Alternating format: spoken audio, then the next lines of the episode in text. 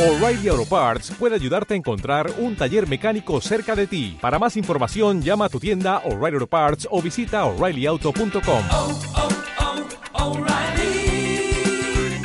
oh, Parts. Marta de baile.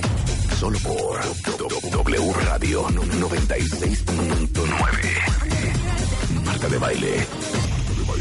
Estamos de vuelta. Control Plus, el glucómetro que te ofrece una segunda oportunidad para medir tus niveles de glucosa en sangre. Presenta. Bueno, para todos los que son prediabéticos o tienen diabetes tipo 1 o tipo 2, este glucómetro del cual empezamos a hablar el año pasado, que ya existe en México, se llama Contour Plus, que les da resultados súper confiables en una sola toma. Y aparte, imagínense que 74 de cada 100 personas con diabetes no tienen sus resultados en la primera prueba de glucosa en sangre y se tienen que volver a sacar. Y no van a tener que gastar con Contour Plus eh, en dinero eh, extra, en muestras, ni salir de su casa. Con solo pincharse una vez el dedo, van a poder saber exactamente cuánta glucosa tienen en la sangre. Van a poder ahorrar hasta 96 tiras reactivas al año. Se llama Contour Plus eh, y lo venden en cualquier farmacia y autoservicio. Control Plus, el glucómetro que te ofrece una segunda oportunidad. Presentó.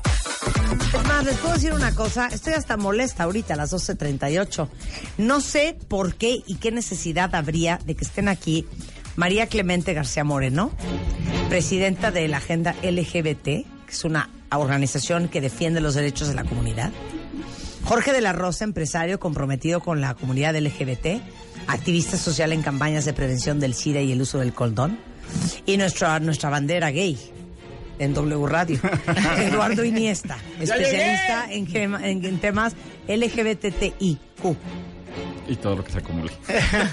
No deberíamos de tener este programa. Estoy de ¿Ya, completamente ya me Estoy de acuerdo, claro. Esta conversación no debería existir. No debería de existir. Habría yo de estar hablando, María, de ovario poliquístico. Exacto. no de derechos LGBTIQ. Tú deberías de dedicarte a la arquitectura Sí, ¿verdad? y tú hacer espectáculos, no estarle pidiendo a la gente este que que respete, que quiera, que celebre y que abrace Que entienda. La, Que lo que viene siendo la biodiversidad. O que nada más que conozca. ¿Estamos de acuerdo que no deberíamos estar teniendo este programa? No, por supuesto que no, es algo que justamente es lo, lo triste, que después de 41 años de estar luchando todavía haya tanta, eh, digamos, desinformación y falta de atención por parte del Estado mexicano para que esta situación cambie, porque pues muchas personas actúan con base justamente en ignorancia, no es porque en realidad haya un, un odio per se que nazca de, Claro. de sí mismo, sino cuando no conoces, eh, pues te da miedo y el miedo te hace tener esas reacciones. Es que el pasado viernes 17 de mayo fue el Día Internacional contra la homofobia, la transfobia y la bifobia. Y es vergonzoso que somos el segundo país en Latinoamérica después de Brasil con mayor número de asesinatos homofóbicos. Es insólito. Y si lo quieres tropicalizar un poquito, eh, imagínate, también ese día se presentó el último reporte de crímenes de odio por homofobia y los estados con mayor índice de asesinatos por personas que nada más aman a una persona diferente son este Veracruz, Guerrero, Chiapas y Estado de México. ¿Y cómo se miden estos reportes?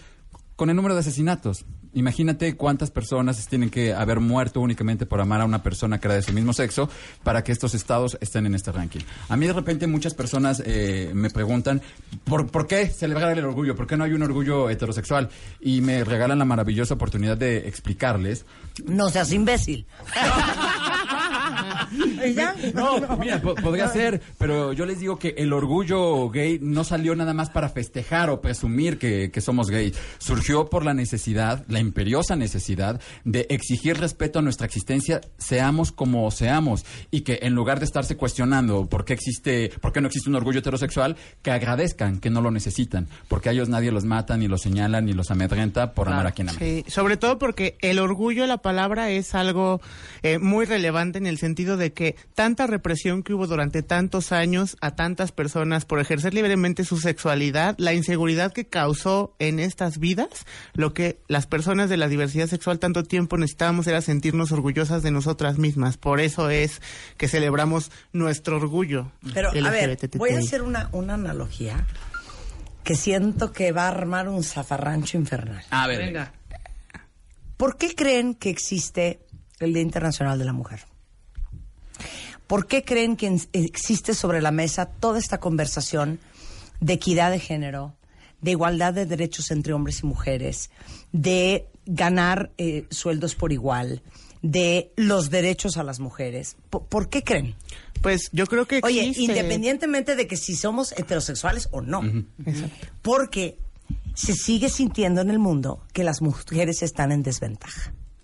Bueno, la cifra no Es solo es una realidad, ¿no? percepción, es una, realidad. realidad. Bueno, eso es lo mismo que pasa con la comunidad gay. Están en una terrible desventaja. Hoy por hoy, en México, una de cada tres personas LGBTIQ, es que me fascina decir, LGBTIQ, Pero te costó en trabajo, México ¿no? han sufrido discriminación en el trabajo. O sea, esto es una realidad, no es de que se nos hace. No es de que, ay, es que les encanta andarse pasoteando por todo reforma, ¿no? Con las flores pegadas en la cola. no. Es que esta es la realidad de muchos. Los asesinatos, la discriminación en el trabajo, el hecho de que hasta hace poco no podían, este, no existían las sociedades de convivencia, no existía el matrimonio, gay, no existía que llevabas 25 años con tu pareja y se moría y tú no tenías derecho a absolutamente nada. Increíble, ¿no? Increíble, increíble. Pero, por ejemplo, hoy en día existen las terapias de conversión. Hoy, después de años y años de sufrimiento, hay gobiernos como el Estado de Jalisco que apoyan las terapias de conversión y, el- y dan terapias de conversión. Me encantó el viernes la doctora Claudia Sheinbaum manifestándose en contra de las terapias de conversión porque no puede ser que puedan someter a tanto dolor a alguien, lo separen de su familia. Hubo el testimonio de este chico de Iván. Iván Tagle. Y Iván, a los 15 años, lo metieron, lo recluyeron, Lo obligaron. lo obligaron, lo lastimaron físicamente, lo lastimaron psicológicamente, lo separaron de su familia porque su familia no lo aceptó ya y él se volvió una persona de calle. Imagínate. Afortunadamente salió adelante, es un ingeniero, tiene una asociación y trabaja en estos temas, pero sigue existiendo terapias de conversión en México, en algunos estados de la República. ¿Por qué?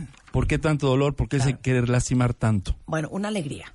A ver. El pasado viernes el presidente Andrés Manuel López Obrador, yo no sé si sepan, pero ya firmó un decreto que el 17 de mayo sea en México el Día Nacional contra la Homofobia, la Transfobia y la Biofobia. Bio, ¿eh? Bifobia. La biofobia. La biofobia. La bifobia. Pero a ver si con esto les da pena. Exacto. No, Los países más homofóbicos, a ver si ustedes quieren estar en esta categoría. No crean que son los países más desarrollados. No crean que son los países más evolucionados.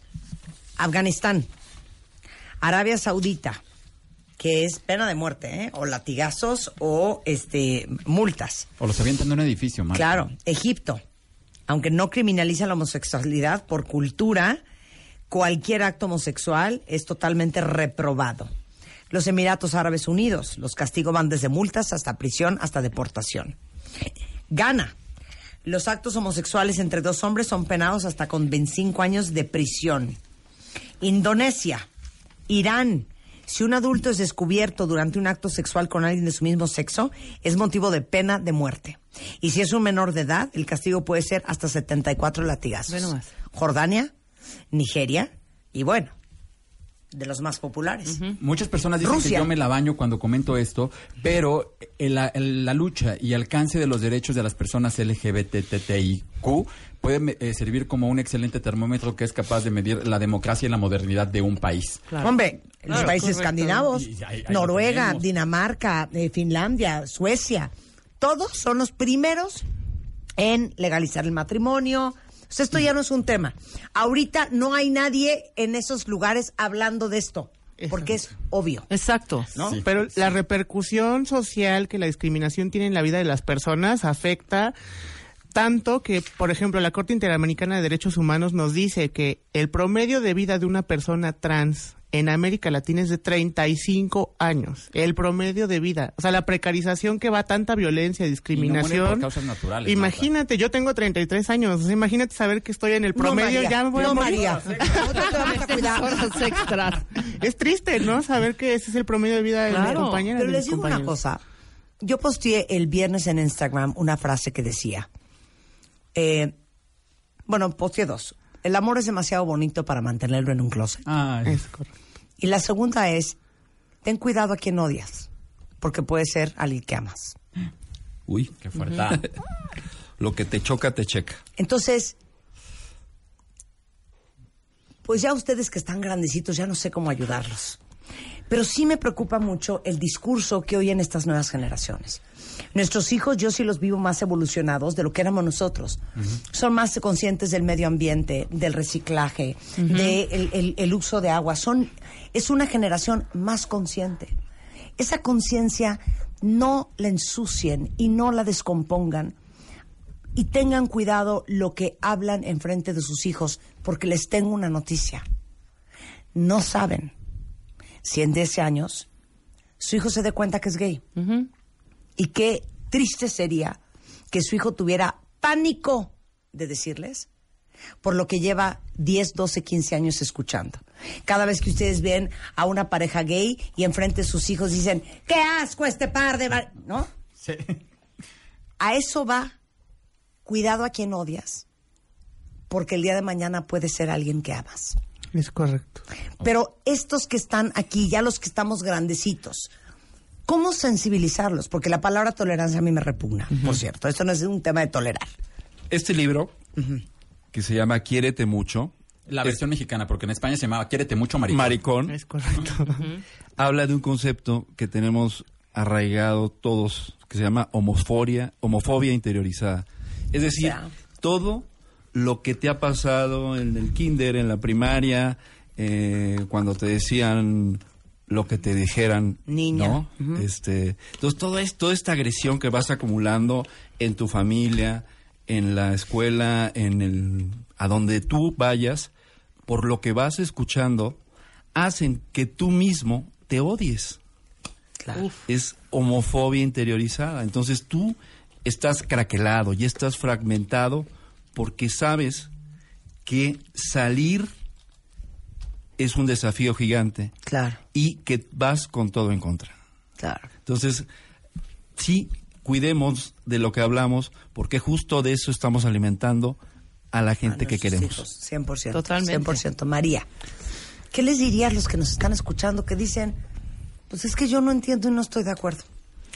Pues eh, yo les diría que se trata de una cuestión de derechos humanos, derechos que todas y todos tenemos, nada más por el simple hecho de haber nacido mexicanas y mexicanos, y no es una cuestión de estar de acuerdo no, sino es una cuestión de respeto, y, y es eso, ¿no? Y invitar a las demás personas que pues que tienen miedo, ¿no? Justamente por estas otras personas que no están de acuerdo a que no lo tengan, ¿no? A que vivan plenamente y que seguramente el camino pues no será tan sencillo por la discriminación, pero vivir plenamente tu sexualidad y tu vida tu amor, tus afectos, eh, es lo mejor que te puede pasar. Entonces, cualquier dificultad que, que pienses que vaya a haber en el camino, no lo dudes, salir del closet es lo mejor que te puede pasar.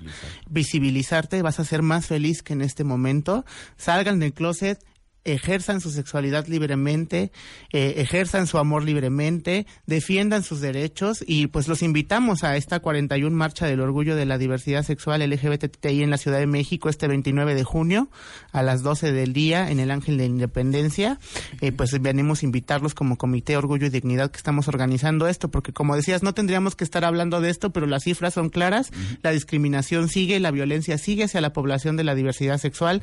Hoy hablamos de que hay, todavía hay terapias de conversión y tenemos que seguir marchando para que Claro. esto termine y presionar a quienes toman decisiones en este país a que la política pública vaya orientada a disminuir estas cifras para que las personas LGBTI vivamos mejor, seamos felices y seamos insertadas a la vida laboral, política, social y cultural de este país. Hombre, María, No, mira no cómo más. se salió ahora.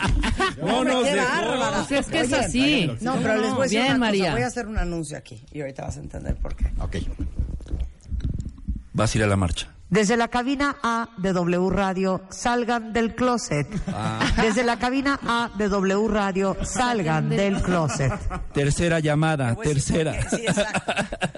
Te voy a decir por qué. Porque también vamos a hablar del otro lado de la moneda. No está padre pasar la vida timando a la gente.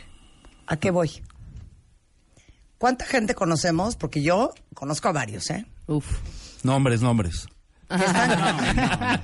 Vamos a destruir vidas. No, no, no, no, por ejemplo. Ah. Pero, o sea, de verdad, que están casados, que tienen hijos, que no tiene la esposa ni la más remota idea. ¿Qué necesidad de multiplicar la tristeza? Exacto. ¿Qué necesidad de multiplicar la pinche tristeza? Porque el señor no tuvo los pantalones de salir del closet a los 17 y ahí fue y se casó. Sí. Y la mujer y los hijos. Casi todos mis amigos gays tuvieron un que ver con alguien casado. ¿Sí o no, Rebeca? Totalmente. Igualmente, eh, mujeres, misma historia. De que no, pues me casé con ella, tuve hijitos y luego que sale Es que con yo que descubrí mi que- ser cuando tenía yo ya siempre sí me 42. gustan Ah, no seas pesada, hombre. Y entonces ya una complicación para todos. A ver, no nos vayamos lejos, ¿eh? Bruce Jenner, hoy Ah, conocido Bruce. como Caitlyn. Oye, pena que les hubiera ahorrado esas niñas, que la han pasado muy mal, Claro. de darse cuenta que él es otra persona a los 65 huevones años. O sea, de veras. Y por otro lado, pobre él, porque ha de haber pasado 45 años de su vida Reprimiendo. desde que se ganó esa medalla olímpica, sufriendo. Entonces, es un paro para todos. Qué necesidad de multiplicar la tristeza. No lo pudiste haber dicho mejor, Jorge. Sí, y es... Eduardo, ¿quieres contarnos un poco de tu historia? No, mira, yo calladito me veo más silencioso. La de ¿Cuántos Jorge- la de matrimonios Jorge- lleva? La de, la de ¿Sí Jorge es muy amigable. ¿Sí o no? ¿El qué? Buena Que tú saliste muy rico con tu ¿Cómo Ah, saliste? yo sí. ¿Cuándo? Bueno, yo en general no la tuve tan difícil, porque además, aclaro, hay varias salidas del closet. ¿Qué, se, qué? Tú Cuenta sales ya. del closet con tu familia. Ajá. Tú sales del closet en la sociedad. Tú sales del closet laboralmente. Entonces, las salidas del closet son varias. Y cada una necesita que tú crees el momento idóneo para realizarla. Es decir, si tú vas, si tú se lo quieres decir a tu, a tu familia, si tú se lo quieres decir a, a- a tu mamá, A ver cómo fue la tuya. no, la mía fue dificilita, Sí. porque estaba yo estudiando en Santa Bárbara, California, ¿no? Y la mejor amiga de mi mamá leyó unas cartas. Ay, no me De. Entonces fue una salida querido- forzada. Querido Jorge. Querido ¿Se lo Jorge. dices o se lo dices? Me la pasé fenomenal. No, no, lo normal, ¿no? No te olvido, me haces mucha falta, quién sabe qué tanto.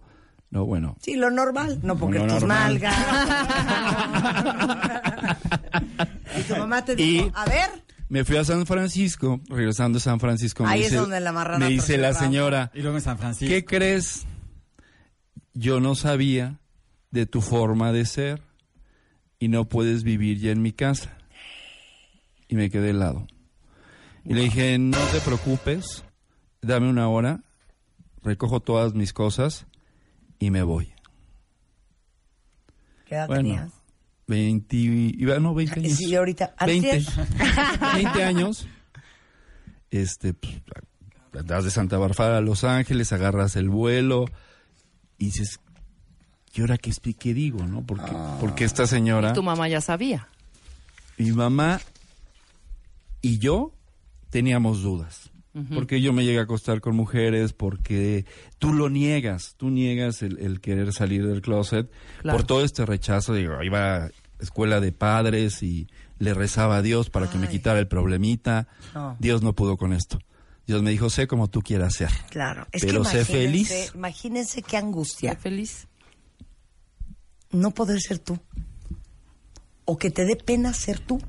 Ay, Marta, pero en el tema del closet y ya en estos tiempos, yo lo único que les puedo decir es que salir del closet es un mero acto de cortesía para con el buguerío. Porque ningún chile les acomoda. Si decides decir, oye, yo, yo soy gay, ay, pero ¿por qué no tiene que andar preguntando como si no se le notara? Yo que me tengo que enterar de eso. Si decides guardártelo, ay, pero ¿por, ¿a quién quiere engañar? Eh, Porque, se porque lo callas y se le nota un montón. Claro. No le mandaron el memorándum. Sí. Es un acto de cortesía con el buguerío. Entonces, si tienen el valor suficiente para hacerlo, aviéntense únicamente por ser educados. Por eso, yo siempre claro. cuando conozco a alguien y tengo mis dudas, le digo, ¿eres gay? Sí, claro, Y es porque un acto mío a de Marta, cortesía. no, porque tú quieres, tú quieres empatar a la gente. No, porque quiero que Marta sepa, Celestina. quiero que sepa que it's fine. Sí. Que a mí no me lo tiene que esconder. Pero es que tú tienes Que a con los gays. Quieres que Yo cuente todos los gays que hay a Marta está viendo Pues a sí, quién pero no sé por qué presentar. no me han hecho reina gay. Bueno, Marta, creo que llegó tu momento.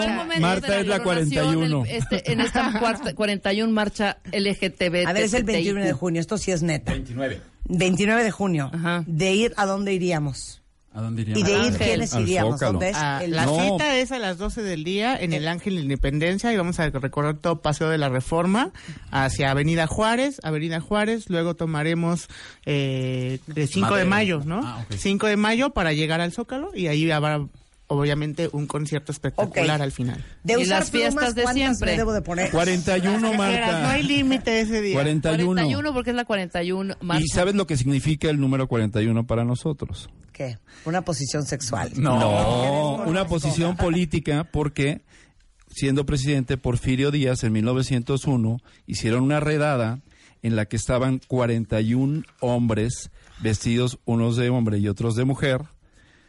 Estos hombres los terminaron en, en trabajos forzados en Yucatán y no se dio el nombre de una de las personas, que era el yerno del presidente. Ignacio de la Torre Mier. Así que el 41 es un estigma desde chiquito, ¿no? Porque el 41 es 41 Safo, porque pues es como si fuera el número de, de nosotros. Es que la 41, que no nos bailen con nuestros derechos. Bueno, pues ahí, ahí este estaremos promoviéndolos. Apunten su save the date, 29 de junio, en el Ángel de la Independencia. Y si vas para. Reina Gay, ¿eh? Si estás No, ya candidateada. me lo han prometido demasiado. No, no, no. No voy a ver cool ni nada. Si vieran que tengo esas plumas en el closet desde hace. Ay, ¿Diseñadas por quién? Por Mitzi, ¿por quién más? ¡Ay, qué momento! Bueno, Eduardo Iniesta es arroba el Iniesta E. No, pero se dice así. ¡Arroba la Iniesta, eh! ¡Arroba Arroba Iniesta E. claro. Arroba Iniesta E. Y me quieres quitar esto de aquí, por favor. Jorge de la Rosa V de más, guion bajo CDMX y María Clemente es Mary, Mari, Marie, Ajá. Clem MX. Gracias a los tres por estar aquí. Gracias a ti, Y Marta. que vive el amor en todas sus formas. Que viva. Hacemos una pausa y regresando, ya no vamos a estar, ya va a estar Carlos Loret. Y más adelante, Deportes, La Corneta, Enrique Hernández Alcázar del Hueso, Alejandro Franco, Mariana Brown, pura alegría hoy en W Radio, que es lunes. Si usted está triste, usted está cansado, usted no tiene ánimo, no deje de escucharnos. Lo vamos a sacar adelante, lo vamos a sacar adelante. Pásenla bien, cuenta bien, estamos de regreso mañana en punto de las 10 de la mañana en W Radio. Marta de baile, solo por W Radio 96.9 en vivo.